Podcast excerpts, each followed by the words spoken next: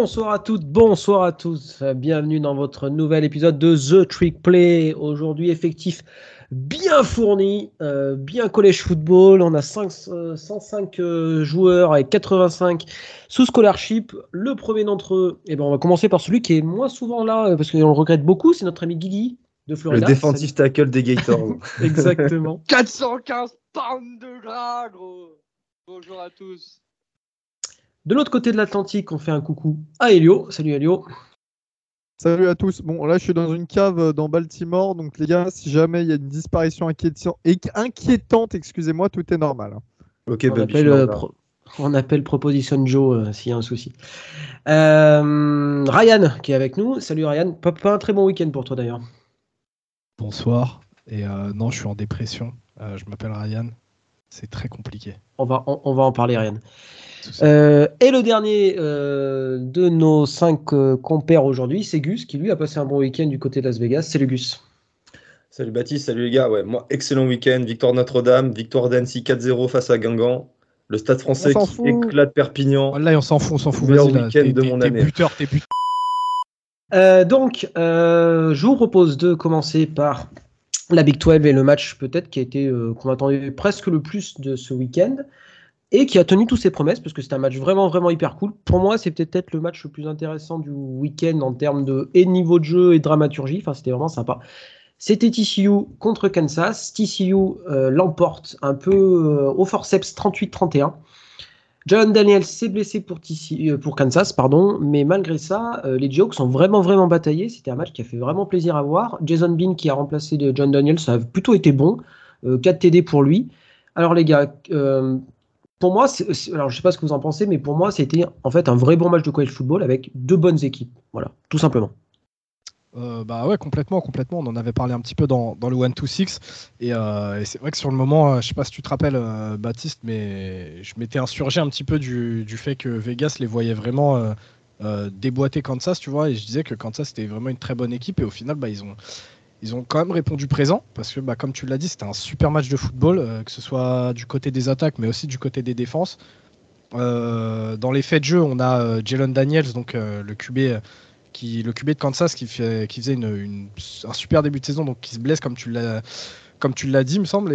Et, du coup, bah, il y a Jason Bean qui récupère le truc, qui a, lui aussi fait un super match. C'était vraiment un, vrai bon match de foot.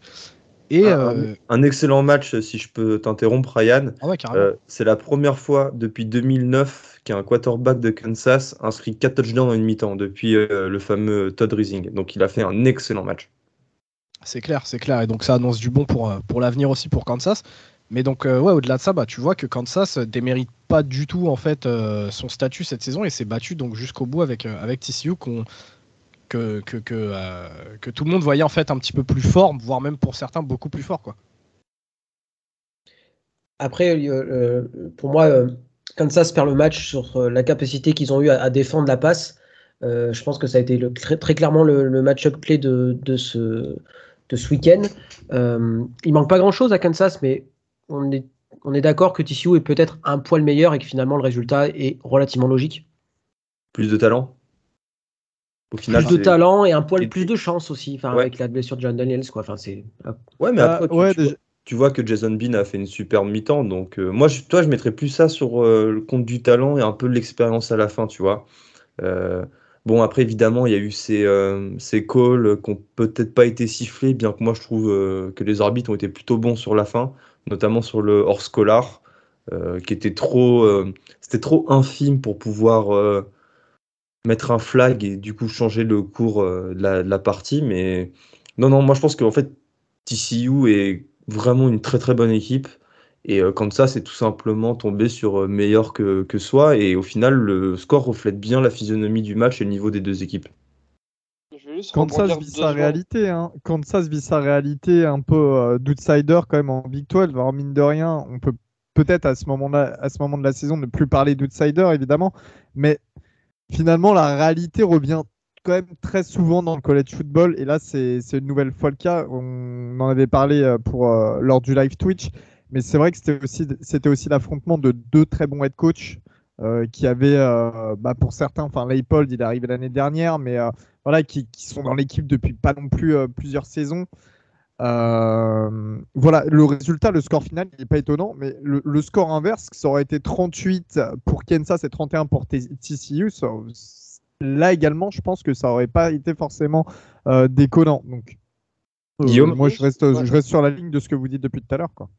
Je veux juste rebondir parce que tu as dit un truc juste, parce que moi, je pense que ça a beaucoup joué. Je pense aussi, mine de rien, l'expérience sur ces fins de match, que ce soit l'expérience sur le jeu, mais aussi au niveau du mental et des nerfs. Je pense que ça a joué parce que sur ce que j'ai vu, bon, j'étais sur le même euh, sur le même créneau que Florida, donc du coup j'étais plus euh, attentif à Florida qu'à Kansas TCU. Mais j'avais l'impression de voir quand même un peu de nervosité de la part des joueurs de Kansas, euh, chose que j'avais pas vu depuis le début de la saison. Et là, je trouve que bah, ça a peut-être coûté sur 2-3 calls où tu vois qu'à la fin, ils, j'avais l'impression qu'ils s'occupaient pas mal de l'arbitrage et pas assez de leur jeu en fait. Et je pense que, bah, comme tu l'as dit, pour moi, l'expérience des gros matchs et l'expérience de, de la pression d'une saison, pas juste en fait se dire on gagne un match, on est bien, sinon on perd, c'est normal. C'était un peu la, c'était un peu la norme à, Kansas euh, depuis un petit bout de temps. Je pense que ça a dû pas mal jouer aussi, euh, surtout au niveau du mental des joueurs et du coup qui s'est retranscrit sur le niveau, euh, sur le niveau footballistique en fin de match. Et euh, concernant les Jayhawks, et ça c'est plutôt mon avis, c'est qu'en fait ce match a prouvé que c'était une bonne équipe et que les cinq premières victoires n'étaient pas le fait du hasard, euh, de la chance, de la réussite, tout ce que vous voulez. Kansas est vraiment une très très bonne équipe de football et euh, c'est le match qui l'a prouvé, donc ça c'est cool. Et je placerai pas Kansas comme un favori pour le titre de la Big 12 parce qu'il y a TCU, Oklahoma State, notamment Kansas State, les équipes auxquelles je pense. Mais c'est un bon outsider et voilà, attention, ils sont clairement dans la course pour euh, aller disputer une finale euh, de Big 12. Juste à noter que TCU est à 5-0 euh, pour la première fois depuis 2007, hein, pour, du coup là pour la première année de Sonny Dykes. Il faudra compter sur les Horned Frogs cette saison. En tout cas, c'était. vas-y, Ryan, excuse-moi. Ouais, désolé, je, vais, je passe du coup rapidement dessus, mais juste là, on est d'accord par contre que si Leipold il se fait pas attirer dans les filets d'un gros programme, euh, il va vraiment falloir compter sur Kansas sur, euh, sur les prochaines saisons au niveau du recrutement, parce qu'on en parle souvent, mais c'est souvent le genre de saison et le genre de coaching qui te permet de carrément lancer un programme. Euh, et si justement, il en parlait un petit peu au début du débat et des nouveaux investissements, t'as vu hein Ouais, c'est vrai qu'ils vont, ils vont investir pour, euh, pour euh, rénover, retaper tout leur stade. Euh, donc attention, attention à Kansas, s'ils réussissent à garder Leipold, justement, tu parlais de, ce manque de talent, ça peut très vite s'inverser dans les années à venir, je pense. et dernière petite chose, juste, Baptiste, avant de te, laisser continuer, avec le départ des, des, grosses teams pour la SEC, il y a vraiment des places à prendre dans cette, dans cette conférence. Et euh, pour moi, c'est pas comme euh, Cincinnati qui reste malgré tout du groupe of five. Eux, ils ont la chance, enfin cette année, c'est la chance d'être dans une euh, conférence de, Power 5 et donc de pouvoir attirer entre guillemets un peu plus facilement avec ce genre de saison et capitaliser un peu plus sur ce genre de saison qu'une une équipe du, du, groupe of five.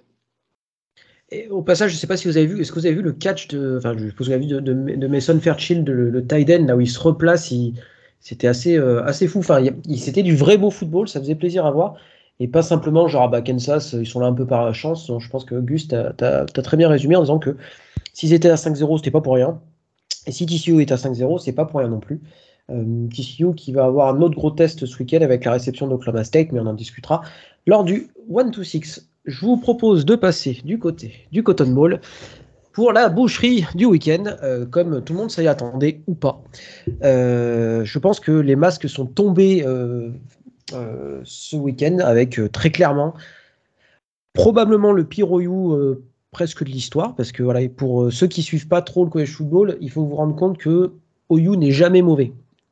OU fait partie peut-être des deux facs avec Ohio State qui sont très rarement mauvais, et là ils sont vraiment très mauvais. Donc d'un côté on a OU qui a touché le fond, et l'autre côté, on a Texas qui, tel le Phoenix, a, est rené de ses cendres. Alors, je ne sais pas si c'est le, mulet de, Queen Evers qui a joué, mais en tout cas, Texas a été très convaincant. Je ne sais pas ce que vous, vous en avez pensé, mais je ne m'attendais pas à ce qu'il soit aussi fort.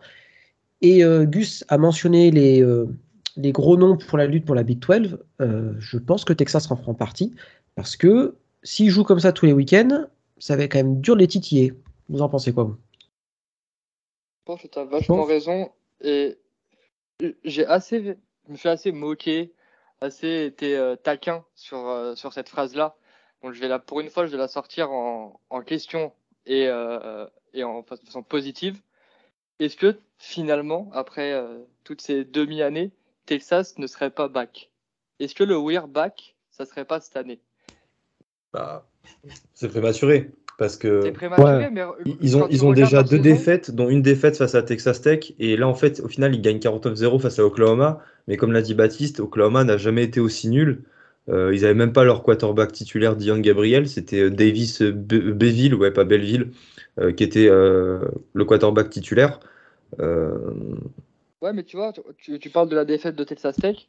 Moi aussi, je peux te parler de la défaite face à Bama. Ouais, c'est vrai là, on peut, évidemment, mm. on va partir dans les SI et les peut-être et les machins. Mais si Queen Ewers ah, se blesse pas, en fait. Et si euh, ma tante en avait une, ça serait mon oncle, c'est ça? Et, si, et, si, ma tante en avait une paire, ce serait mon oncle. Mais tu vois, genre, malgré tout, il reste sur le match de Bama, il reste pas loin. Ils perdent Queen Ewers. Euh, j'ai un, un, sale trou, si je, dis une bêtise, vous me corrigez de suite. Mais contre Texas Tech, euh, Queen Ewers, il joue pas. Tout à fait. Donc tu joues avec ton, tu joues avec ton backup QB. Euh, donc effectivement, euh, dans les faits, ça reste deux défaites. Ça, on pourra pas, on pourra pas changer, on pourra pas dire c'est une défaite. Astérix, Queen Ever, c'était pas là. Mais Texas à 100%, ça tient Bama, ça, ça, la regarde droit dans les yeux, avec euh, Bryce Young, hein, pas avec, avec, notre ami, avec notre ami Milo. ça met une baffe historique à Oklahoma moi, j'ai tendance à voir le verre à moitié plein cette année avec, euh, avec Texas. Et enfin, il y a peu d'équipes où Texas à 100% avec Queen Je me, je me dis que sur un match, un samedi, à domicile ou à l'extérieur, je vois peu d'équipes face à qui je vais être là en mode non, jamais ils gagnent. Tu vois? Ça, ça, ça, on s'est théoriquement, on toujours plus ou moins dit. Ça, quand même. Enfin, vu le talent qu'il y avait sur le terrain, euh, Texas aurait dû rentrer sur un paquet de ces matchs en disant ce match, on ne devrait jamais le perdre. Et dans les faits, ils le, perdaient.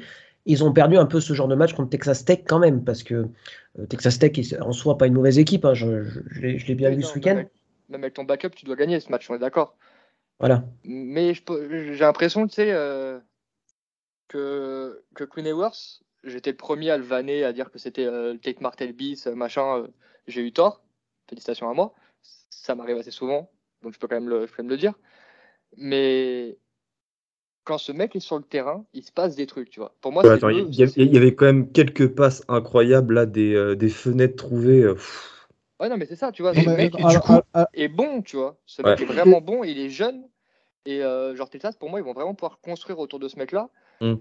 Et tu sais, c'est pas ce genre de mec où tu te dis, tu sais, un peu à la Spencer Rattler, où tu te dis, alors ouais, théoriquement, il a tout pour être bon, mais pour l'instant, j'ai pas encore vraiment trouvé ce mais avec. Alors évidemment, il y a des trucs où il va et doit progresser.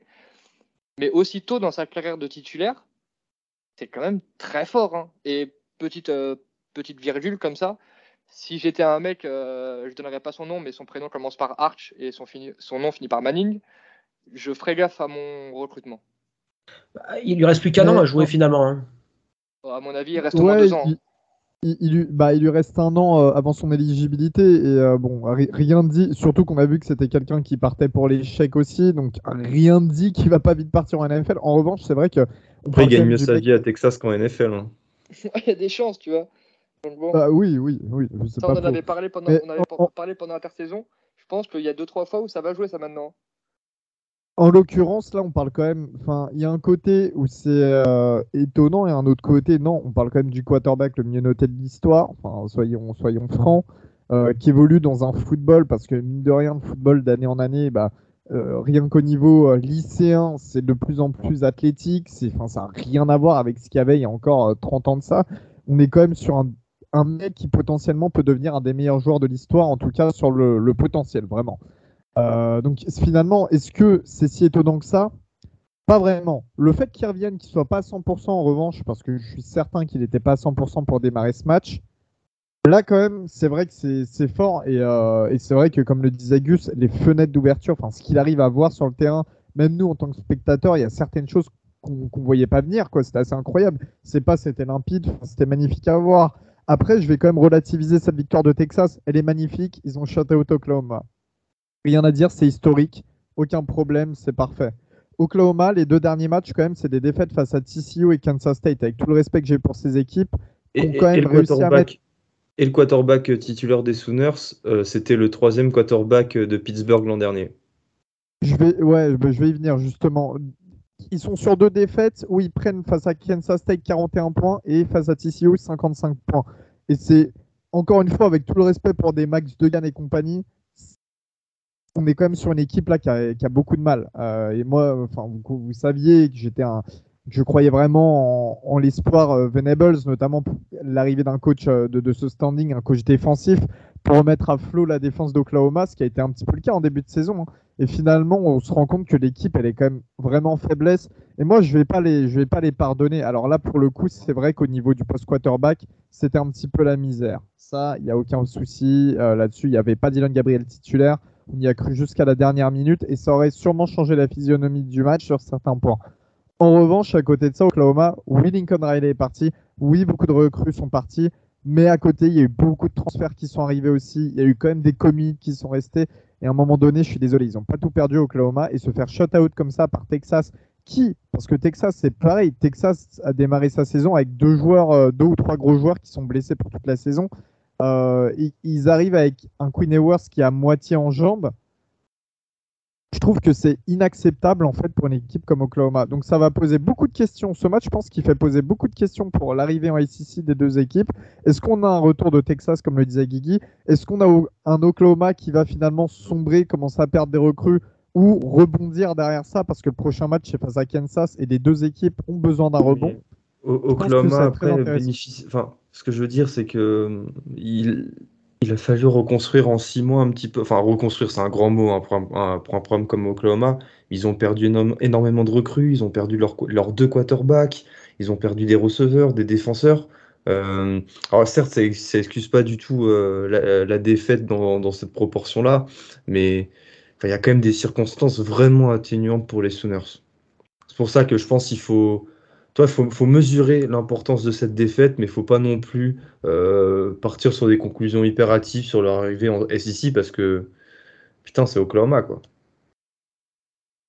là, tu vois, je suis, sur, euh, je, suis, juste, je termine là-dessus. Je suis quand même là sur leur page de, euh, de recrutement de cette année. Hein. donc, on sait que ça avait déjà été annoncé le départ de Riley, tout ça, plus l'arrivée des, des transferts. Au niveau des transferts, ils sont euh, ils sont rank comme quatrième équipe avec les meilleurs transferts de tout le pays. Ils sont rank huitième au niveau euh, des commits cette année. Je suis désolé, je, ne suis pas tout à fait d'accord. On peut pas tout excuser Oklahoma. Encore une fois, il y a eu le problème de quarterback, on est d'accord. Pour moi, du coup, il fallait beaucoup miser sur la course. C'est ce qu'ils ont fait. 42 hein. courses, 156 yards. Mais c'est pas possible que la défense soit aussi catastrophique. À un moment donné, il va falloir se remettre en question. Ça fait trois matchs de suite. Et Oklahoma, là, je commence à avoir des gros doutes. Un Oklahoma en 3-3 en Big 12 cette année, euh, malgré tous les changements qu'il y a eu, c'est quand même chaud. Et Guigui, ouais, t'allais, allais dire un truc. moi, ce que je voulais dire, c'est qu'en fait, je comprends en partie l'étonnement. Il y a une partie où je ne le comprends pas. La dernière fois qu'Oklahoma a été relevant en défense, les mecs gagnaient leur match 50 à 40 pendant quasiment toute la durée de Lincoln Riley. En fait. On en parlait à chaque fois parce qu'on disait tous la même chose. Là, ils gagnent leur match 50 euh, à 40, mais quand ça va arriver en playoff, ça va se prendre une tôle. Et c'est ce qui. Presque une tôle. Arrive presque tout le temps. Oklahoma, de mon souvenir, je n'ai pas une saison récente où je, je me suis dit Oklahoma, ça s'arrive en défense ils étaient tellement bons en attaque qu'ils pouvaient se permettre de prendre 40 points parce qu'ils savaient que leur, attaque allait en mettre 50. Donc là, forcément, quand tu perds tes deux quarterbacks, quand tu perds des, joueurs dans tous les sens, euh, tu as un nouveau coach, un nouveau système euh, offensif. On sait tous que, pour, enfin, pour moi, un système offensif est bien plus compliqué à mettre en place qu'un système défensif. Moi, je vois, enfin, suis pas étonné de voir Oklahoma galérer. J'ai, ah, après, personnellement, j'ai mes réserves. Juste finis, je sais, après, je t'écoute, il n'y a pas de souci. J'ai mes réserves toujours sur Dylan Gabriel, mais bon, il n'était pas là hier, enfin avant-hier, du coup. Donc ça, il n'y a pas de souci. Et encore une fois, tu as parlé de Venables qui était un coach défensif. C'est ce qu'on ce qu'on répète non-stop avec Ryan euh, sur nos cas respectifs, parce que c'est aussi le cas. Euh, même, même si les transferts, ok, c'est une chose.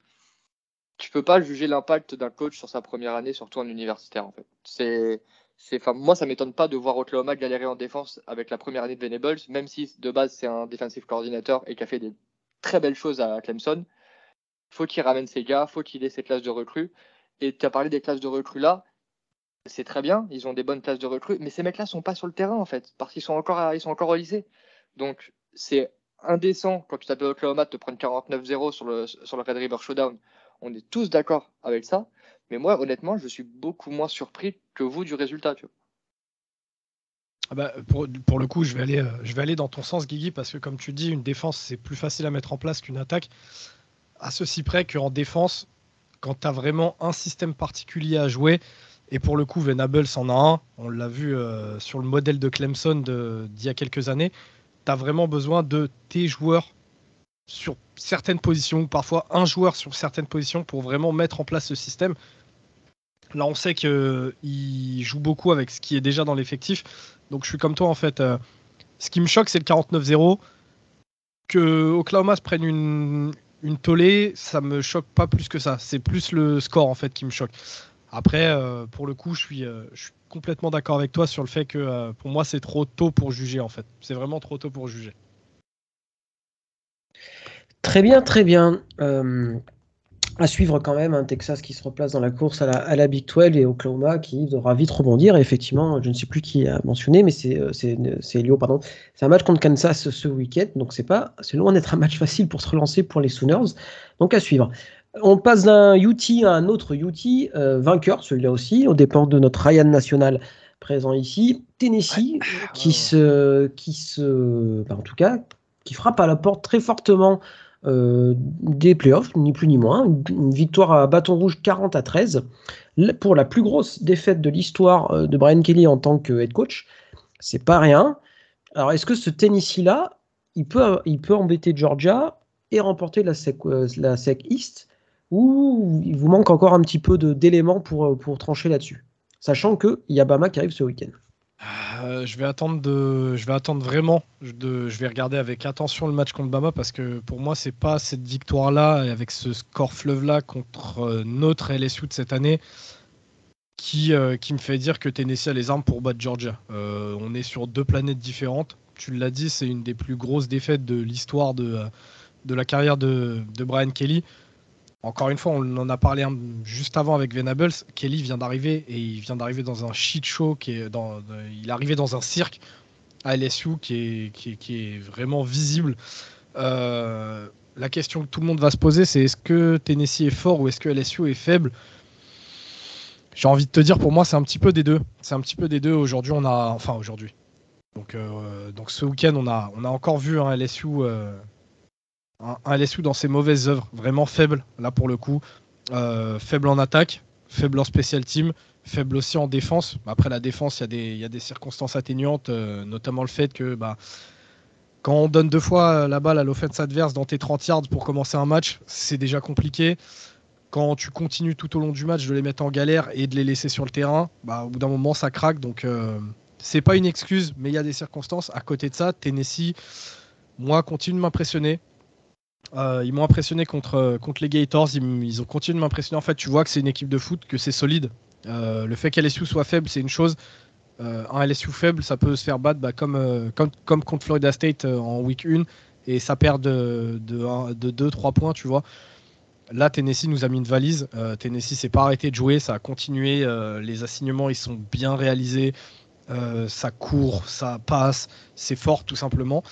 Donc euh, oui, Tennessee est fort, oui, LSU a été faible. Maintenant, est-ce que Tennessee est en capacité de pouvoir prétendre à battre Georgia, ne serait-ce que pour le titre de sec ou plus loin dans les playoffs? Je pense que c'est encore tôt. Euh, Georgia, ça reste euh, extrêmement solide, vraiment extrêmement solide cette saison et, et ça, faudrait pas l'oublier. Mais l'avantage de Tennessee, c'est qu'ils ont sur leur calendrier du coup Georgia, vu qu'ils sont en séquiste, et Alabama. Donc en fait, ils vont pouvoir se frotter aux deux meilleures équipes euh, potentielles du, collège football. Et euh, si la victoire, évidemment, face à Georgia sera la plus importante, parce que c'est celle qui leur permettrait d'aller en, finale de, sec, euh, le match de la semaine prochaine face à Alabama, on dira beaucoup. Euh, moi, je suis pas trop d'accord avec Ryan dans le sens où je pense que Tennessee a déjà fait des gros gros matchs face à des bonnes équipes comme euh, bah, du coup Florida. Bon, LSU là, c'est un peu plus compliqué cette année. Mais toi, Tennessee, on a, on, a, on a vu, en fait, on a vu un Endon Hooker très fort. Là, il nous sort euh, une une, fiche de stats à 239 yards et de touchdowns. On a un jeu à la course qui marche très bien avec Jabari Small. Désolé, mais tu dis ils ont battu deux grosses équipes et tu cites les Gators. Faut pas oublier que les Gators ils sont aussi en reconstruction, ils sont en année 1. Tu, tu, tu, bats, tu bats des équipes intéressantes, tu vois. Enfin, oui, c'est intéressant, mais c'est pas fort. je suis désolé, nos respect, no, on a la saison il n'y a pas beaucoup. Attends, vas-y, excuse-moi.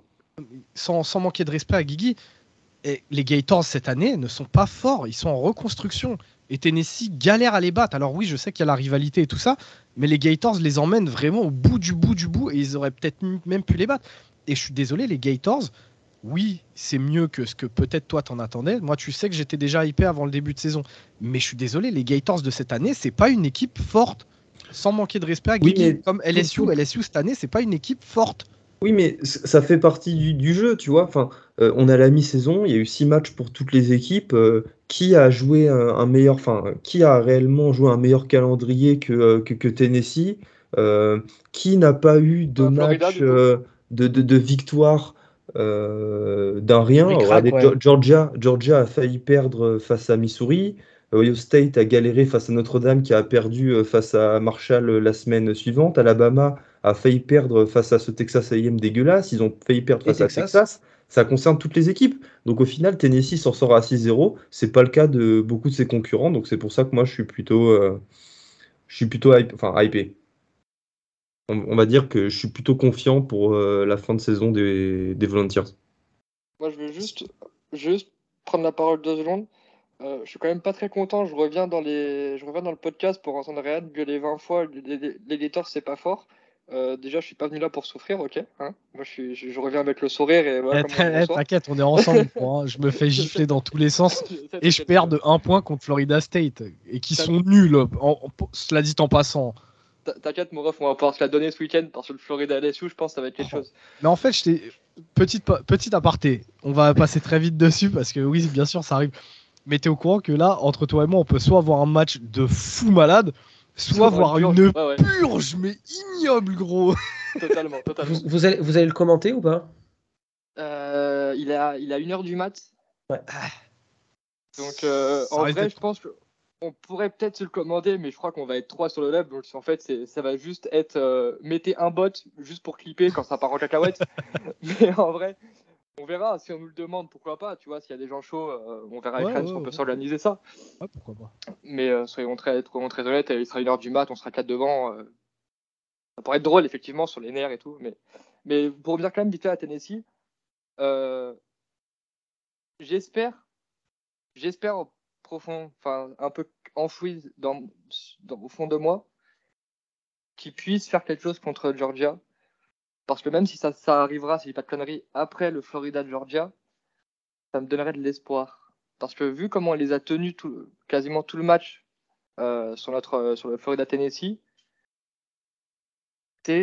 quand vous dites ça, enfin ceux qui pensent que Georgia peut embêter Tennessee, moi au plus profond de mon être, dans, enroulé dans ma petite couette, je me dis peut-être que du coup nous aussi on a une chance contre Georgia. Alors que pas du tout, hein, je vous dis de n'y a pas du tout. Mais, mais ouais, non, franchement, Georgia, euh, pardon, Tennessee, ça me, fait, ça me fait mal au cul de le dire, mais c'est une bonne équipe de foot. Je pense que malgré tout, euh, les gros matchs comme ça, euh, je pense qu'on est tous d'accord pour dire ça, mais ça se joue sur la défense. Et je pense malgré tout que Tennessee est en, en dessous du niveau de Georgia en, en défense.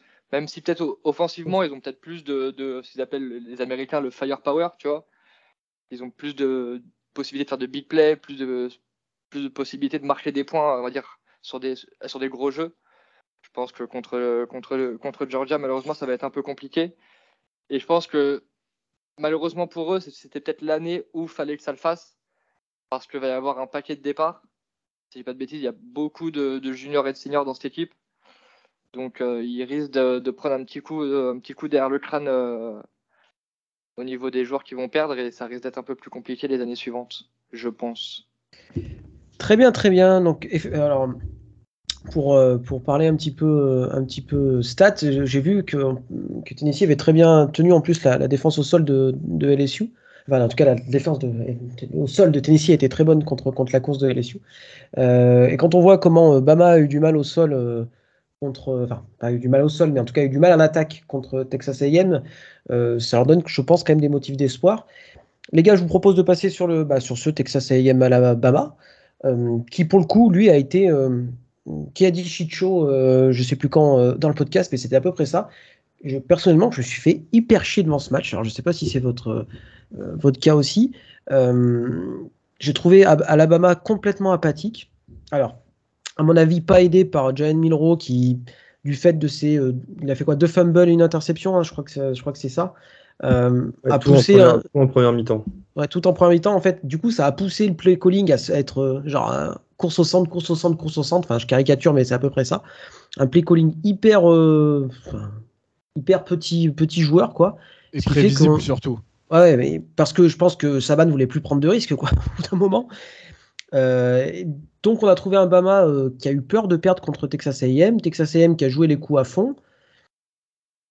Alors, et, moi, et, raison. Et, a raison, Baptiste. Hein, ils ont eu raison d'avoir peur de perdre parce que c'est Texas est resté dans le match jusqu'à la fin et peut remercier euh, son head coach, je pense, vu que je pense que c'est Jimbo qui appelle les jeux offensifs. Je pense que Bama. c'est Jimbo qui appelle les, jeux offensifs. D'ailleurs, c'est pour ça qu'il y a pas mal de, fans de Texas A&M qui demandent à ce que ce soit plus Jimbo qui appelle. Bah, honnêtement, je te le dis, ce match, il est pour Jimbo. Pas, mal de fans de Texas. Il y a pas mal de fans de Texas A&M, à mon avis, qui demandent que ce soit plus Jimbo euh, qui fasse quoi que ce soit. mais tu as, surtout la, as surtout la légende Johnny Manziel qui s'est plaint euh, toute la nuit sur euh, Twitter. Hein aussi. Ça, ça, pas fait du bien à la de c'est normal. du monsieur. Mais c'est normal. c'était honnêtement, c'était dégueulasse. Moi, j'étais franchement, tu vois, j'étais pas comme Baptiste. Euh, je me faisais pas chier devant le match parce que voilà, je regarde toujours les matchs avec le l'œil défensif un petit peu. Donc en fait, là où la plupart des gens se font chier, moi j'aime bien. Je vois des systèmes, je vois des joueurs faire des plays. J'ai vu deux trois petits gars chez Texas A&M réussir à tirer euh, partie, tu vois, des opportunités à 100%. Je sais plus, euh, je crois qu'à un moment, c'est un sophomore, un D-line sophomore ou même ou freshman, je crois, euh, qui crée un fumble en allant foutre son casque dans le, dans, dans, le bras du porteur de, de Bama. C'est des trucs que je... Et le receveur, hein, trouve freshman aussi, là. Ouais, Evan, ouais, ouais. Evan Stewart. c'est ça. Evan Stewart. Donc moi, là, il est chez nous de base. J'aime bien, j'aime bien voir ce genre de choses. Donc moi, personnellement, je me suis pas fait chier devant le match, mais c'était pas ouf c'était pas ouf. Et je suis désolé, je suis même pas un fan de Texas AM. Sur le dernier play, je pète un câble. Je suis devant ma télé, je pète un câble. Je suis en mode putain, des gens sont payés pour faire ça. Alors, pour donner un peu de contexte, c'est un, first Enfin bref, il y a quelque chose comme goal de la ligne des deux yards. Il reste 3 secondes. Et je sais. Alors, c'était un play qu'ils avaient déjà euh, appelé. Euh, j'ai vu ça sur internet, qu'ils avaient déjà appelé lors d'une situation à peu près équivalente. Sauf que euh, Bama avait changé son, sa couverture et donc finalement le seul mec qui était, euh, qui était euh, libre, c'était un mec qui avait fait un tracé out. Si je dis pas de bêtises, Ryan, tu me, tu me, tu me dis si je dis des conneries. C'est un, je sais même pas si c'est un out ou un, ou un comeback ou. J'ai l'impression que c'est un mix entre un comeback et une espèce de back shoulder fade. Ouais, et c'est dégueulasse. d'envoyer ça. En, vrai, si tu veux envoyer ça, enfin pour moi, de mon œil de joueur offensif et mes quelques bases de coach que j'ai c'est si tu as confiance en ton receveur, tu envoies la balle en l'air et c'est mon gars contre ton gars. Là, c'était pas ça en fait. C'était une balle tendue, euh, genre hanche intérieure, mais tendue pas trop. très très short, très très short, euh, qui force d'ailleurs le receveur à sortir de la. Ouais, et le receveur est obligé de sortir de la end zone, c'est-à-dire que là, même s'il réussit à catch, il n'y a, pas, y a pas TD ou il n'y a pas catch. Euh, le receveur court mal le tracé parce que bah, du coup, tu es censé aller attaquer le DB pour au moins lui faire tourner ses hanches pour justement t'ouvrir cette fenêtre-là. Il le fait pas et le de Bama en fait est face au jeu, il n'a rien à faire, il fait même pas un backpedal, il est vraiment il lit le QB. Donc quand le QB arme le bras, il a juste à descendre tout droit. Ah oui, euh, euh, King, bah c'est Haynes King, donc voilà, c'est pas le top des QB en CFB, donc la balle, comme je vous dis, elle est mal lancée, mais le call est mauvais en fait. Le call est dégueulasse et, ce, et franchement, ce match-là, je pense que Saban, il a dû voir le jeu appelé il a dû se taper une méga barre dans, ah, dans, sa tête. Il a dû se taper une barre en mode putain, mais hein. heureusement qu'il pue la merde, Jimbo. Et c'est exactement ce qu'il a dû se dire. Vu le niveau affiché par euh, Texas AM, Et toute l'histoire personnelle qu'il y avait autour de ce match entre Jimbo Fisher et Nick Saban, je pense pas qu'il soit très content. Hein. lui, il voulait leur mettre une rouste, il voulait leur mettre 40 points. c'est pas du tout ce qui s'est passé. Ah, Texas A&M avait la balle de match entre les mains pour les battre deux fois d'affilée. Ah, ça, ça, pas d'avoir pression sur le banc, tu vois. Si Texas A&M avait gagné, ils auraient fait un back-to-back upset contre le numéro 1 national en étant non classé. Je ne sais pas si on a déjà vu ça dans l'histoire du college football. Je pense pas. Il faudrait que j'aille faire mes recherches. Et ça aurait été incroyable. Et, le nouveau classement, le nouveau top 25 est éloquent. Hein. En l'occurrence, Bama est passé de numéro 1 à numéro 3. Euh, on sait qu'il y a eu euh, ce match chaud face à Texas A&M. On sait qu'il y a eu un match très très chaud face à Texas. à deux reprises, Bama quand même est à deux doigts de s'incliner. Alors c'est comme aime, le dire Baptiste, la chatte Saban un petit peu.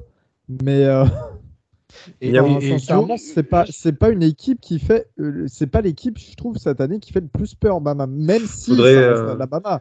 Faudrait qu'on l'envoie à Didier Deschamps là au Qatar. C'est oui, surtout la, à mon avis, c'est surtout la preuve que cette équipe de Bama là n'a pas de, ils n'ont pas de, de, soupape, euh, voilà, ils n'ont pas de coussin de sécurité, ils jouent au maximum de leur niveau. Et si Bryce Young n'est pas là, ils n'ont pas la QB room, c'est pas la QB room où il y avait, euh, il y avait Tua, euh, Jalen Hurts et et, et Mac Jones quoi. on n'en est pas là. Et donc en fait, ils ont ils ont pas de marge de manœuvre quoi. Parce que là, j'ai il y a J'ai regardé leur classe 2023 au niveau des quarterbacks. Ils ont deux mecs 4 étoiles, genre le 8ème et euh, le, 11ème peut-être. Dylan Lonergan et. Euh... deux mecs du top 10. Eli Holstein. Mais euh, du, coup. Papy Saban, il ira, il ira choper un transfert, à mon avis, sur le portail à l'intersaison. Et oui, et, hyper intéressant ce qu'a dit Elio. Euh, comme Alabama passe troisième, il y a une petite course cette année qu'on n'a pas vue ces derniers temps. Les numéros 1 changent. Il y a un mano à mano entre Georgia et Alabama. Euh, ça se pourrait que Ohio State, euh, d'ici la semaine prochaine ou dans deux semaines, passe aussi numéro 1. Euh, c'est assez drôle. Bon, ça n'a pas trop d'incidence sur la fin de la saison. Hein. Et ah bah, ça, montre qu'il y a quand même, c'est une saison pleine d'incertitudes. On est en, on est en week, Et finalement, on a, on, a peu de, on a vraiment peu de certitudes. Moi, ce, ce Bama-là, pour moi, c'est même. Ce Bama, qui, comme il a joué samedi, il tombe contre le le Tennessee de samedi, Tennessee leur met 20, 20 pions, quoi. Enfin, je suis tout à fait sérieux quand je dis ça. Donc voilà, ça, fait... c'est pour ça que cette saison a été intéressante parce que il n'y a aucune équipe qui a vraiment été convaincante de, A à Z, et tant mieux pour le spectacle, tant mieux pour nous. Euh, voilà, ça, et ça nous, ça nous promet des, une fin de saison assez, assez excitante à tous les niveaux. Quoi. je, veux juste finir, enfin, dire deux petits trucs. revenir sur la déclaration de Jimbo le clown, là, qui après le match dit Ouais, mais j'avais mon backup QB, on se rappelle que Einstein, c'était son starter en début de saison, hein, au passage. Donc son backup QB qui était en fait son starter, mais du coup maintenant il, se cache derrière le fait que ce soit son backup QB. Et juste, il y a un mec à Alabama qui continue de surnager, enfin deux du coup. Euh, T'as Will Anderson, je crois qu'il met un truc du style genre 11 pressions sur, le match. Et est-ce qu'on peut parler deux secondes de Jamir Gibbs, à quel point ce mec est fort, genre?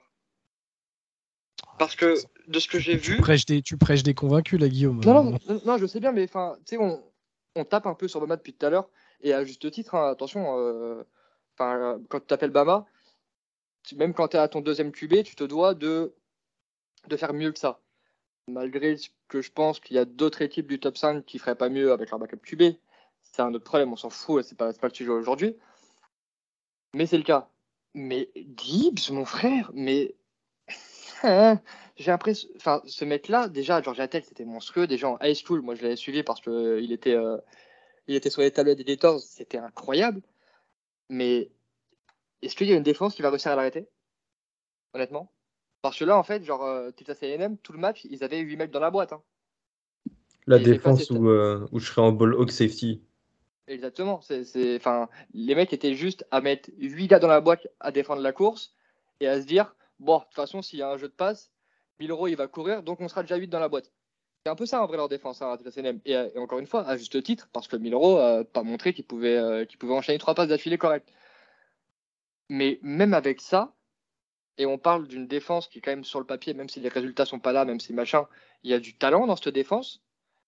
Et je sais pas si quelqu'un a, les stats de Gibbs à la fin du match, mais enfin, était, il a été monstrueux. Enfin, je trouve qu'il que ce mec est indécemment fort.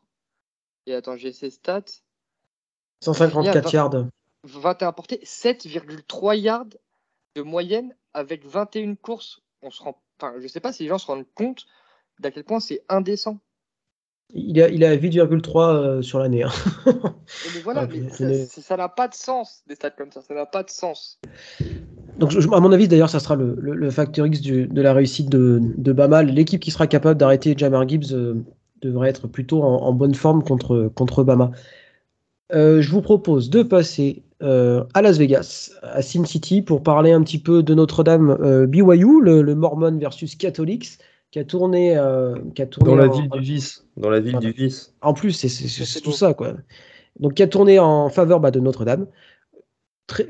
Quand même convaincante cette, cette victoire, Gus. Enfin, en tout cas, moi, je pense que tu dois être content de celle-là avec Michael Mayer, qui, qui, confirme quand même son statut de, de un des meilleurs euh, joueurs du pays, j'ai envie de dire, même au-delà de, de, son poste de Tiden. Euh, 118 yards de touchdown. Enfin, bref, c'est vraiment un, mismatch euh, presque pour toutes les équipes qui le rencontrent. Et Notre-Dame qui ah, se relance bien. Euh, bilan, mm. vous êtes à quoi? 3 3 3 3 3 3 2. 3-2, pardon, 3-2, on est... En fait, on a perdu nos deux premiers matchs face à Ohio State et Marshall. Et après, on a battu Cal, où ça a été poussif. On a battu NC State en, en ayant montré de vrais progrès. Et là, on a montré encore plus de progrès face à BYU. Et à tout point de vue, en fait. C'est pour ça que moi, je suis hyper content. Alors, euh, j'ai pas. Euh, en fait, je suis arrivé à un moment où j'avais plus trop d'attentes avec cette équipe. Je me disais, il faut attendre que la saison passe.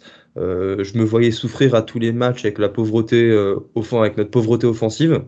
Mais en fait, avec Drew Pine, donc notre quarterback euh, numéro 2, et eh ben, ça commence à bien marcher, tout est huilé. on a un jeu sur passe intermédiaire qui est hyper intéressant, une ligne offensive qui enfin joue à la hauteur de son statut. Du coup, notre trio de, running back hyper complémentaire fait un, carnage à chaque match. Et voilà, tout ça, ça me fait croire qu'on peut aller faire des coups. Alors, je pense pas qu'on terminera l'année en 10-2. déjà parce que l'humilité m'y oblige, mais parce qu'on a toujours des faiblesses. Mais voilà, quoi, il nous reste, il nous TCU, qu'est-ce que je dis Syracuse, Clemson et USC sur le calendrier. On peut aller faire des coups, on peut, on peut en gagner au moins un, voire deux euh, euh, avec euh, Syracuse. en fait, on avec ces deux matchs, on s'est donné le droit d'espérer des victoires. Et c'est quelque chose, c'est un sentiment que j'avais pas du tout après Marshall et même après Cal. Et c'est pour ça que je verrais cette victoire face à BYU comme un grand motif de satisfaction. Et sinon, pour revenir sur le match, 28-20, on mène de 20 points à la mi-temps. Et pour être honnête, hein, sans manquer de respect à BYU, euh, on aurait dû gagner ce match de, 20 points. En seconde mi-temps, on est allé euh, plein de fois dans, leur, euh, dans, la end zone, on a échoué à chaque fois d'un rien. Des interceptions, on avait une interception sur une balle typée. Enfin, je trouve on a manqué de réussite et aussi de, de, clairvoyance pour aller inscrire les, les derniers points mais ça aurait pu être une, une victoire bien plus lourde pour Notre-Dame et, et c'est super cool. Et sinon, pour revenir évidemment à Michael Mayer, incroyable, quel joueur. Franchement, il. À je, je, parce que... Euh, je termine et je te, laisse la parole après Guillaume. Euh, je kiffe parce qu'en fait, depuis trois ans, il joue depuis son année de freshman et chaque année, il a eu un quarterback différent. Yann Book, Tyler Buckner, euh, même quatre, puisqu'il y a eu Jack Cohn. et du coup, Drew Pine cette année, il s'est jamais plaint. il continue d'être un leader. C'est il, a, eu, il a reçu 11 ballons hier. Hein. Euh, notre deuxième receveur, je pense, on a reçu trois, donc c'est vraiment notre menace principale. Tout notre jeu est axé sur lui. Il est double coverage et euh, il continue à faire ses catchs, quoi. Il continue à être trouvé, il arrive à se démarquer. Enfin, c'est vraiment un magnifique joueur. Et pour euh, la petite anecdote, c'est le joueur dans l'histoire de Notre-Dame, le tight dans l'histoire de Notre-Dame, qui a réceptionné le plus de ballons. Il dépasse un, certain Tyler Effort, euh, je ne sais plus où il est aujourd'hui, mais il était aux Bengals, hein, vous connaissez certainement si vous suivez la, NFL, qui était dans l'équipe de 2012, euh, qui allait en finale nationale face à Bama, l'équipe de Monty, de Teo.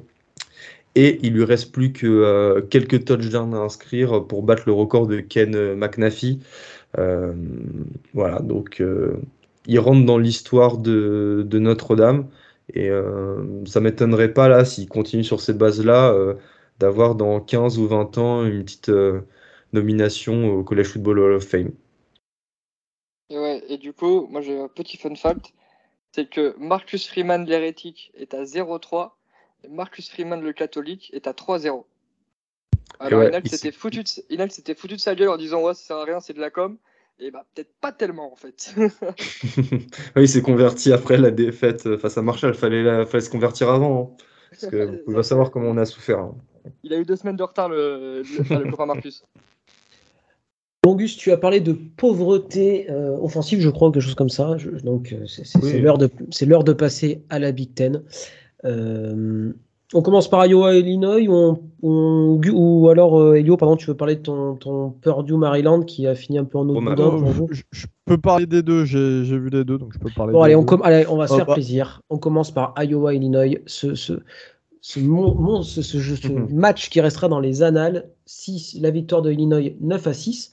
Alors, je rigole à moitié, mais mine de rien, Illinois est en 4-1 et Illinois est peut-être l'un des favoris de la Big Ten West euh, oui, clairement, clairement. Alors bon, il reste encore un peu de temps, hein, évidemment. Euh, c'est une, euh, une, division qui est très ouverte. Mais en tout cas, Illinois, comme le disait Ryan, il n'a il a pas arrêté de le répéter depuis d'ailleurs qu'il avait fait la preview cet été. La défense est excellente. La défense est excellente, mais c'est vrai qu'en face, Iowa, en fait, il y a un moment, genre, faut pousser un coup de gueule aussi. Je sais qu'aujourd'hui, je suis un peu, euh, un peu frustré, hein, ça s'entend dans le podcast, mais Iowa, faut arrêter de jouer de manière archaïque, quoi. Genre, c'est bon, on n'est plus au début, à la fin des années 90, au début des années 2000 ou je sais pas quoi.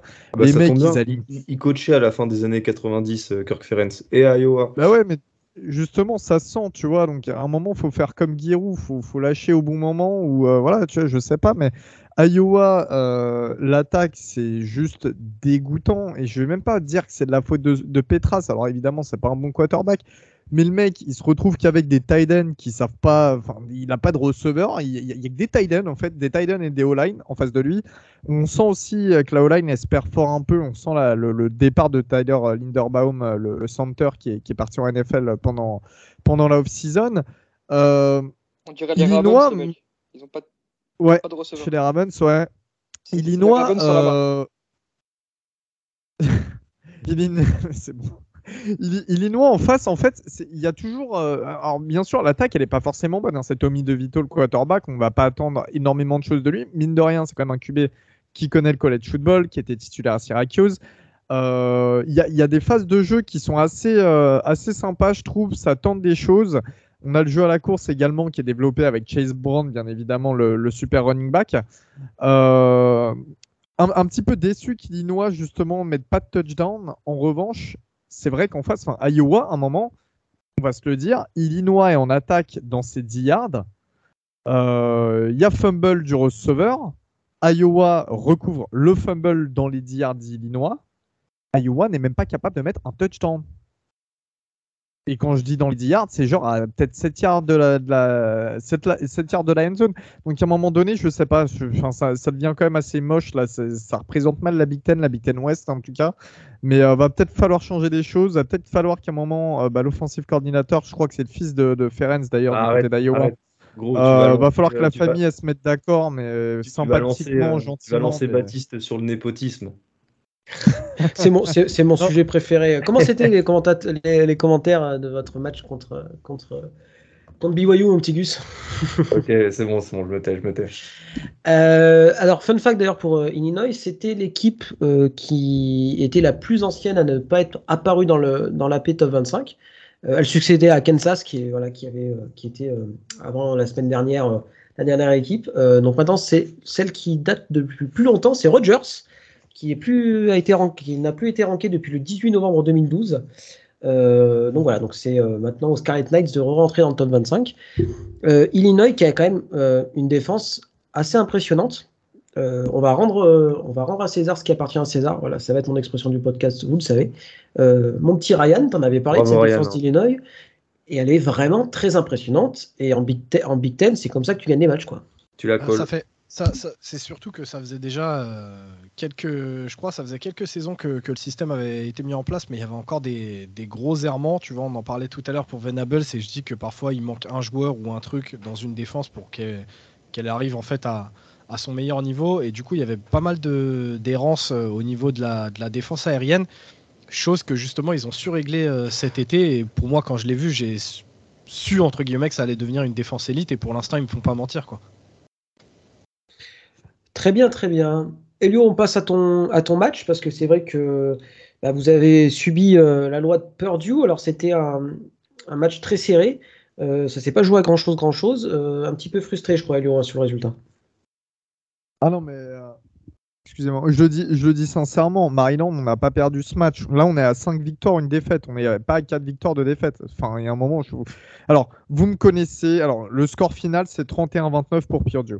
Vous me connaissez dans le podcast en NFL, je le fais plus, évidemment, je fais des Saints, mais pour le coup, dans le podcast, c'est pas moi qui gueule le plus contre les arbitres, tout ça, qui m'en plaint le plus. Je sais que c'est compliqué, je sais que l'arbitrage, etc., etc., mais à un moment donné. T'inquiète, on a Kevin pour ça, t'inquiète, on a Kevin pour ça. Ouais, voilà, mais justement, à un moment donné, je pense d'ailleurs que Kevin peut être arbitre en Big Ten euh, facilement. Hein. Il n'y a pas besoin de, beaucoup de diplômes, apparemment, parce que la réalité, c'est que ce match, hmm, comme je l'avais prédit euh, lors du live Twitch, pour moi, j'étais plutôt confiant. Et euh, pendant tout le match, j'étais confiant parce que Tolia Tagovailoa a fait le travail.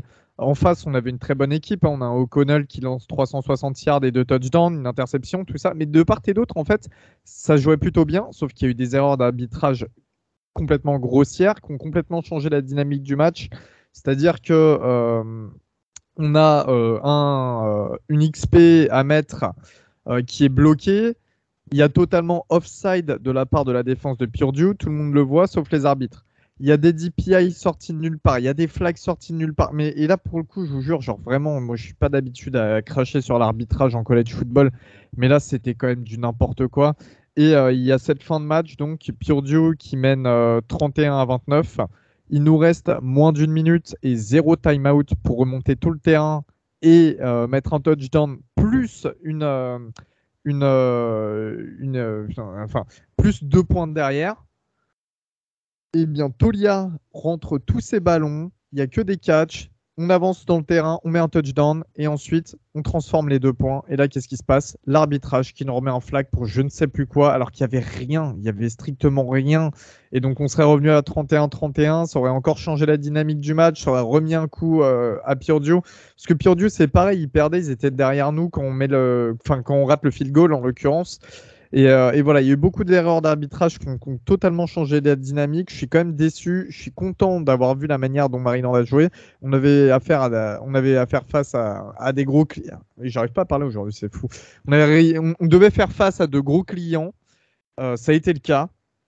Mais voilà, et euh, les, comptes seront faits, seront faits plus tard si on arrive à se qualifier pour un bowl ou non. Mais en l'occurrence, là, pour le moi, c'est pas une défaite, ou en tout cas, c'est pas une claque qu'on se prend. Alors oui, il passe 31 euh, points, mais on a quand même une défense qui a été solide, on a une interception, on a 5 sacs, et encore une fois, et on leur met à chaque fois, on les fait avancer de 15 yards, on leur donne des flags, enfin c'est pas possible. Et en l'occurrence, je vais pas, vais pas faire le conspirationniste en disant que c'est de la faute de c'est Purdue qui a été avantagé ou ceci cela. C'est vraiment juste l'arbitrage qui été nul. Voilà, rien d'autre à dire.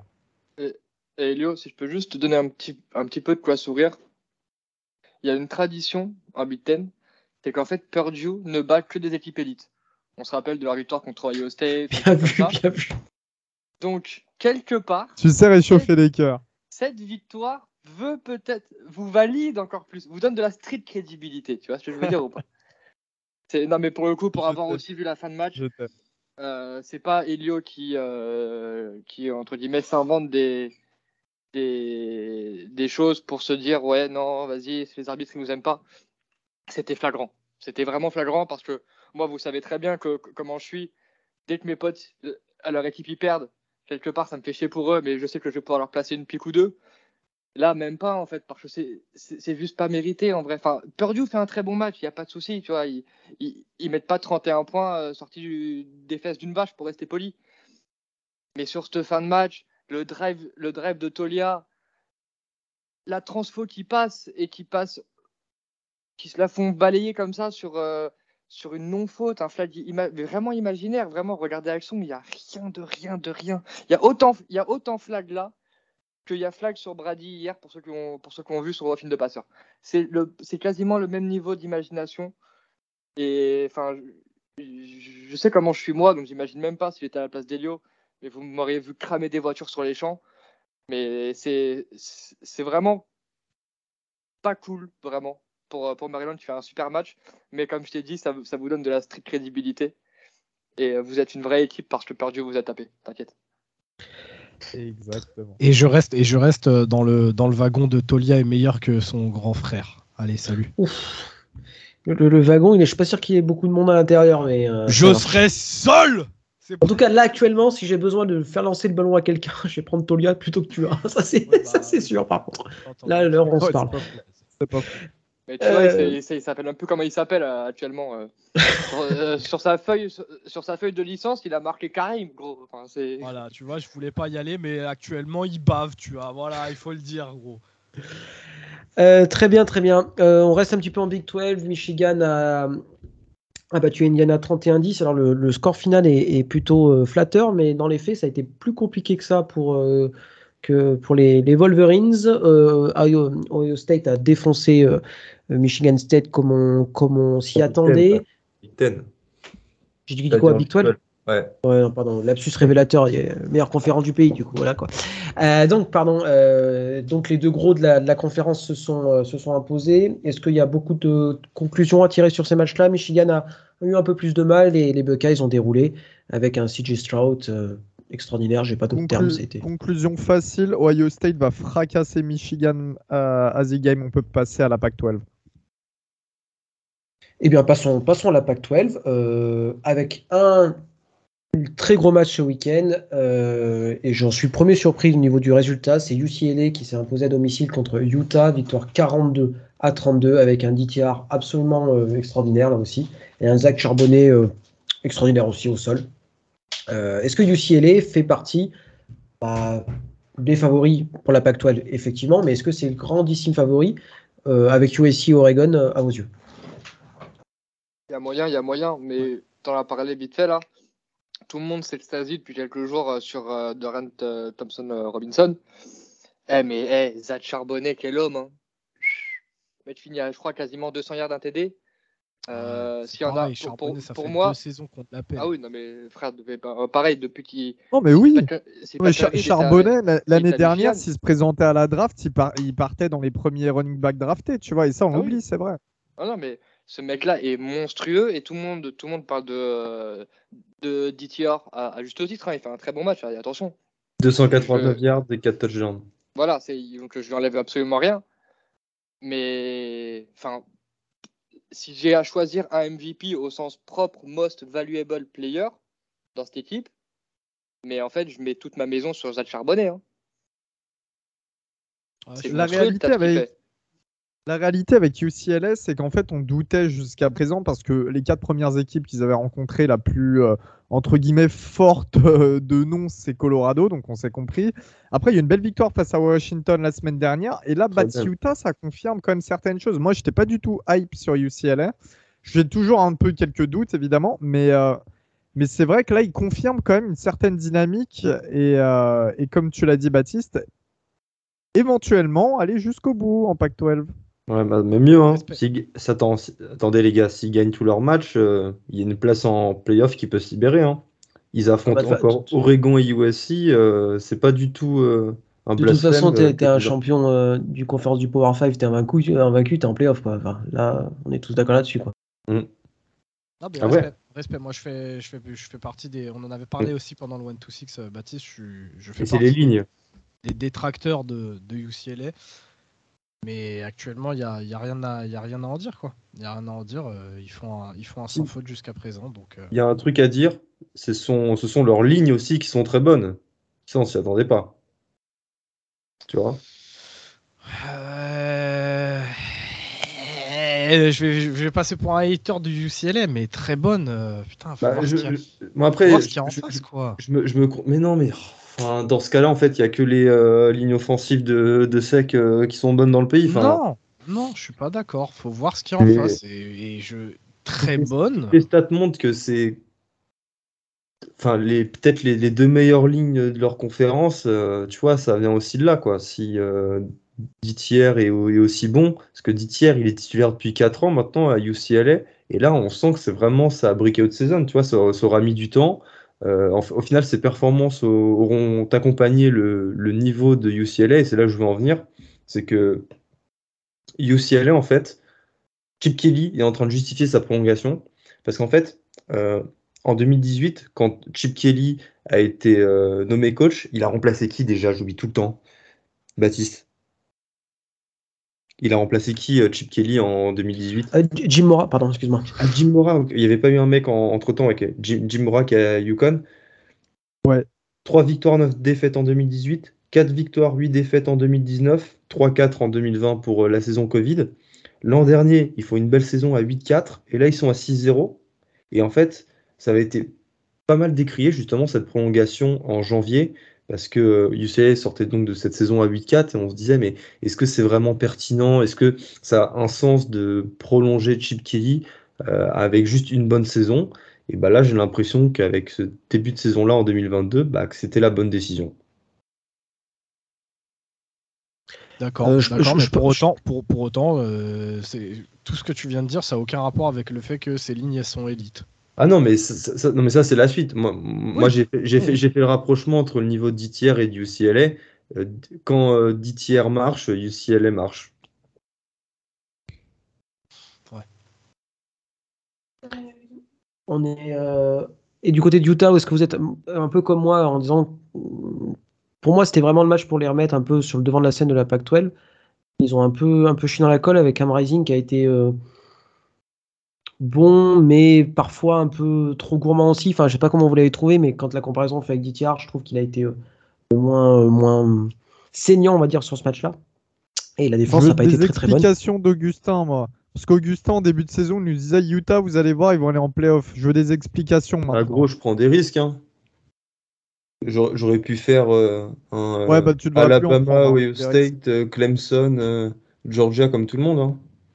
Non, moi, moi, ce que je te reproche, c'est quand on en parlait, c'est pas juste une prise de risque, c'était fermé à tout autre type d'argument. C'est faux. C'est jamais été fermé à tout type d'argument. Oh, vas-y, Guy, s'il te plaît. Je garde Guillaume Gators France. Non, mais je, je défendais juste ma cause. Laisse-moi manger mes petits poulets. Laisse-moi manger mes petits poulets.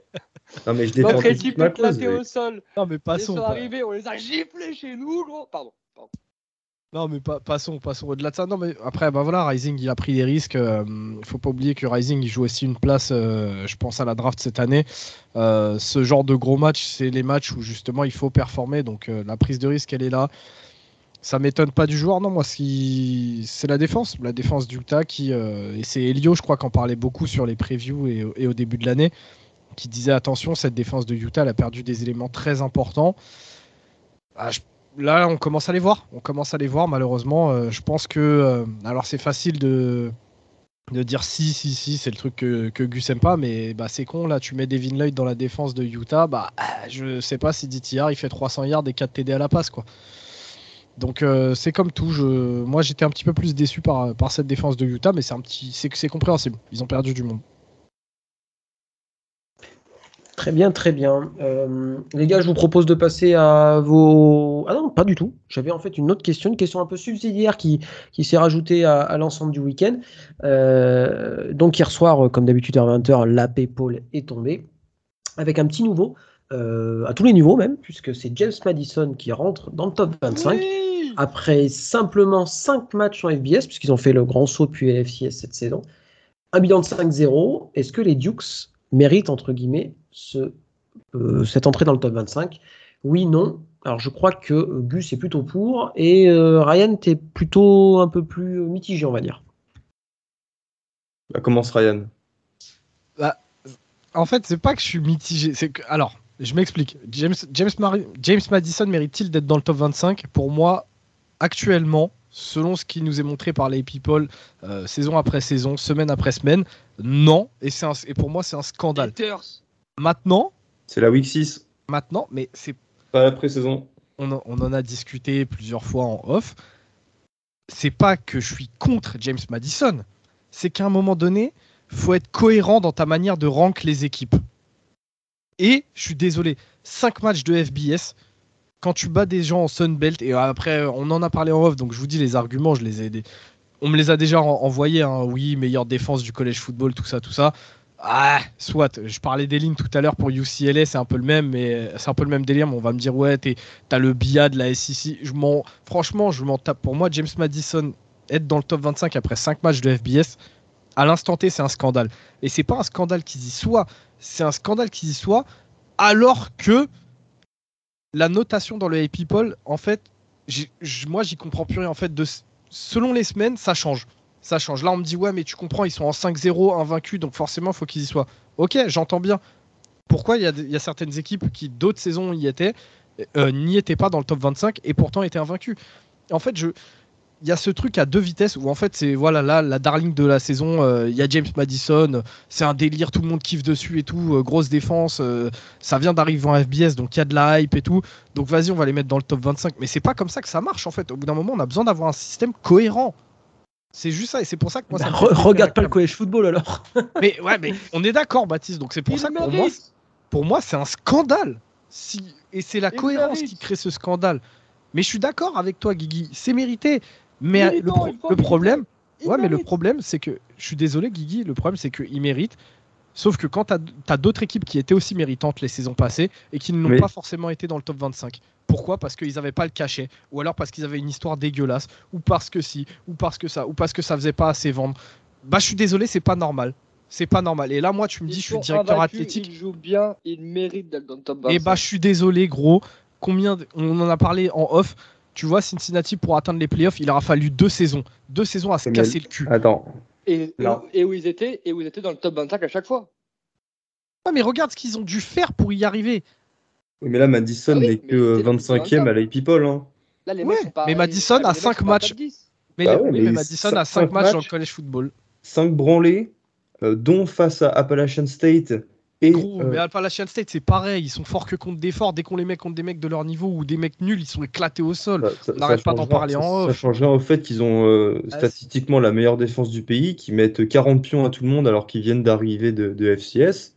Euh, pour moi, c'est, je vois pas en fait tu mettrais qui devant. On, m'a rétorqué Coastal Carolina, Coastal Carolina pardon, euh, les Chanticleers, mais euh, les mecs en fait à toutes les rencontres, c'est archi poussif. Ils frôlent la défaite, tu vois, ce qui n'est pas le cas de James Madison. Ouais. sauf que bah, dans ce cas-là, bah, dans ce cas-là, ils frôlent la défaite, mais ils, mais ils arrêtent pas de gagner.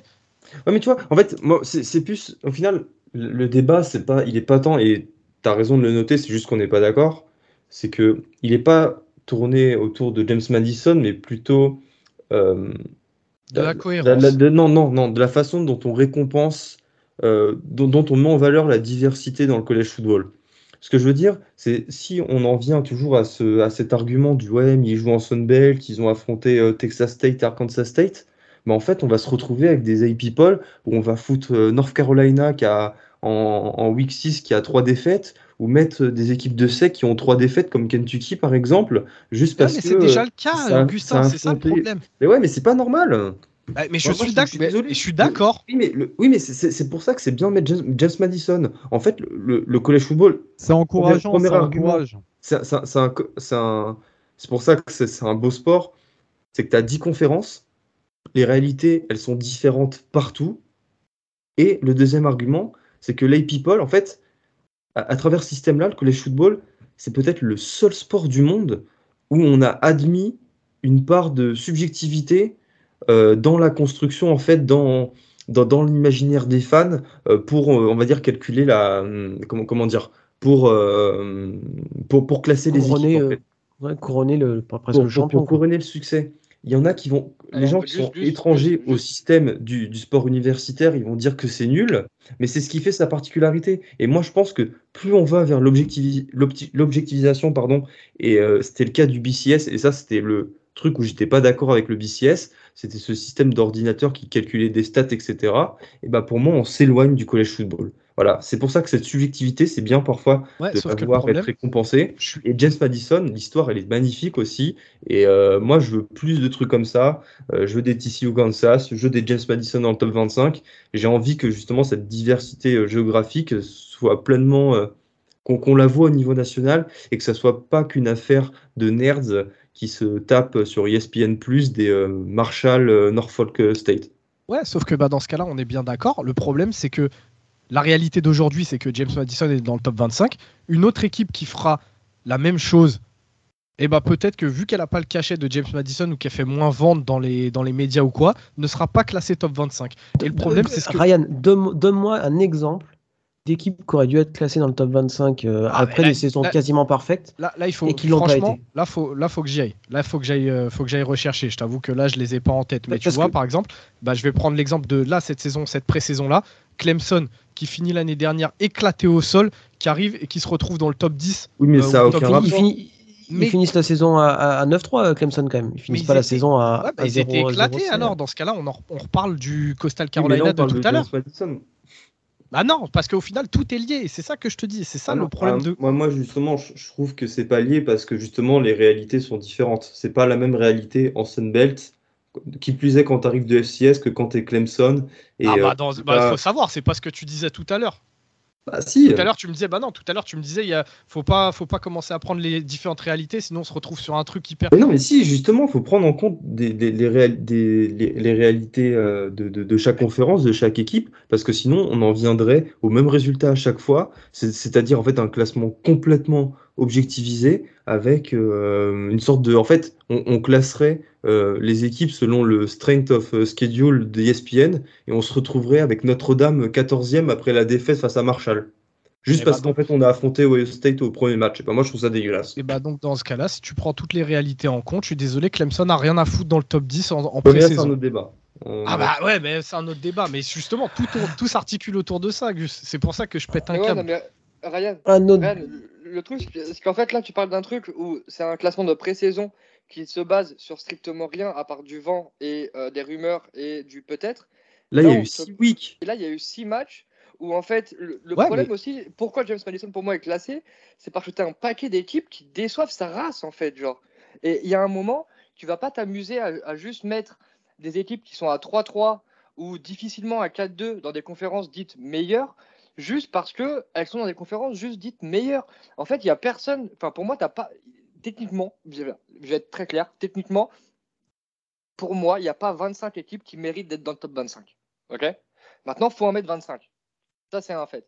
Après, quand tu te retrouves avec Kentucky, n'a rien à foutre là-dedans, tu vois. Donc, je crois que là, ils sont plus enfin. ah, mais ils, ont, ils ont rien à foutre là-dedans. Et, ils y sont restés beaucoup trop longtemps. Mais oui, mais ça, je suis d'accord avec toi. Mais donc, c'est ce que donc c'est ce que je te dis, c'est qu'il y a deux. Une équipe qui est invaincue, qui est la meilleure défense du, qui est la meilleure défense du pays, qui est fun à voir jouer, qui met des branlées à tout le monde. Et tu vas me dire que cette équipe-là, parce qu'en fait ils sont là depuis euh, que depuis six matchs, ils méritent pas. C'est encore, encore une fois, c'est pas encore une fois, je te dis le, le, comparaison, c'est pas le classement de pré-saison, c'est ça le problème en fait. Non, c'est que c'est un tout. Non, Guigui, c'est un tout. Bah oui, parce que c'est un tout, parce que c'est un tout. Toi, tu viens de me parler de Kentucky, c'est ça aussi. Ça en fait partie, c'est le problème. Il a le son plus. Bah, encore heureux. Donc, vous retrouverez notre épisode spécial. Est-ce que Kentucky mérite d'être dans le top 25 dans le prochain Non. Euh, je vous propose, les gars, de finir notre épisode comme d'habitude avec nos MVP de la semaine. Euh, on commence par qui? On commence par. Ah bah tiens, Guy, ton MVP de, ta semaine, de la semaine en, college football. Moi, moi, MVP, je le prends au sens le plus strict du terme, most valuable player. Jamir Gibbs. Très très bien. On en a parlé, on a parlé tout à l'heure, je ne vais, pas, je vais pas encore euh, me répéter. Jamir Gibbs. Elio, ton MVP ou tes MVP, je le bon vieux euh, Tyler Van Dyke de Miami qui a réussi à rebondir. Je pensais que là, sa saison, il, ça redescendrait pour lui. Au final, non, il a lancé 4 ans, euh, presque 500 yards d'ailleurs, 496 yards, 3 touchdowns, une interception et un touchdown à la course face à la défense de, North Carolina. Voilà pour une victoire de Miami. Donc, euh, j'aurais pu mettre CJ Stroud qui a été auteur de 6 touchdowns et un match phénoménal. Ça aurait été, ça, aurait été facile, mais, euh, mais euh, le bon vieux Van Dyke pour, pour saluer sa, sa remise en jambe.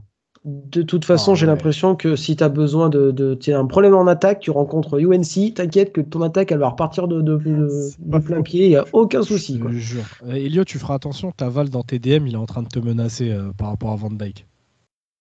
Je pense, oui, je pense. Ryan, toi MVP. Euh, bah, comme d'hab. Vas-y, Guigui, vas-y. Ouais, non mais Miami a perdu. Hein. Il n'y a pas de, y a pas de réaction de la part pour de la défaite, pour la défaite, euh, pour la défaite de Miami. Bref, on s'est compris quoi. Voilà. Sans Van Dyke, c'était pire. J'étais en train de devenir ouf là, mais Miami a perdu et c'est justement avec la dernière inter qui se prend et avec euh, le DB qui met l'inter qui fait le U down. J'étais pas fou là. Ah ouais, la gueule du MVP. Bref. pas, pas, pas Vainqueur, mais pas trop quoi. Ouais, je te jure. Euh, bah, du coup, euh, Baptiste, euh, pour te répondre, bah, on déroge pas la règle. Moi, j'en aurais un en attaque et un en défense. en attaque, pour moi, c'est Israël Abanikanda, le running back de, des Panthers de Pittsburgh, qui finit un match mais exceptionnel à 36 portées, 320 yards, 6 touchdowns et une très jolie stat de 8,9 yards par portée. Alors, sachant qu'il en a quand même fait 36, extraordinaire. Euh, et, en défense, bah, c'est une des raisons pour lesquelles euh, l'attaque de Notre-Dame a un petit peu, un petit peu chié, comme le disait euh, Augustin tout à l'heure. Ah non, j'ai pas dit ça. Non, t'as chié en deuxième mi-temps. Non, oui, voilà. Bah, tu veux, je peux reprendre toute ta partie si tu veux, mais du coup, on en a pour 15 minutes de plus. Mais bref, du coup, les moments où justement l'offense de Notre-Dame a galéré en deuxième mi-temps, euh, c'est le linebacker de, de, BYU, Max Toulet, qui fait un match euh, magnifique. 13 euh, plaquages et une interception notamment. Donc, j'aime pas mettre des MVP dans les équipes qui perdent. Mais je pense que si BYU a pu y croire jusqu'à la fin, entre guillemets, c'est en grande partie grâce à, grâce à Max Toulet. Très bien, très bien. Gus? J'ajoute juste par rapport à Abani Kanda euh, qu'il a battu le record euh, de enfin il a égalé le record de touchdown inscrit en un match en ACC et euh, c'est la première fois depuis Ricky Williams en du coup en 98 donc Ricky Williams si je dis pas de conneries c'était Miami qu'un joueur réalise une telle performance un 6 touchdowns et 320 yards. Et moi mon MVP c'est Jonathan Mingo le receveur d'Olemis qui nous sort un match face à Vanderbilt avec seulement 9 réceptions 247 yards, 247 yards et 2 touchdowns. Ce qui fait une belle moyenne de 27,4 euh, euh, yards euh, par réception.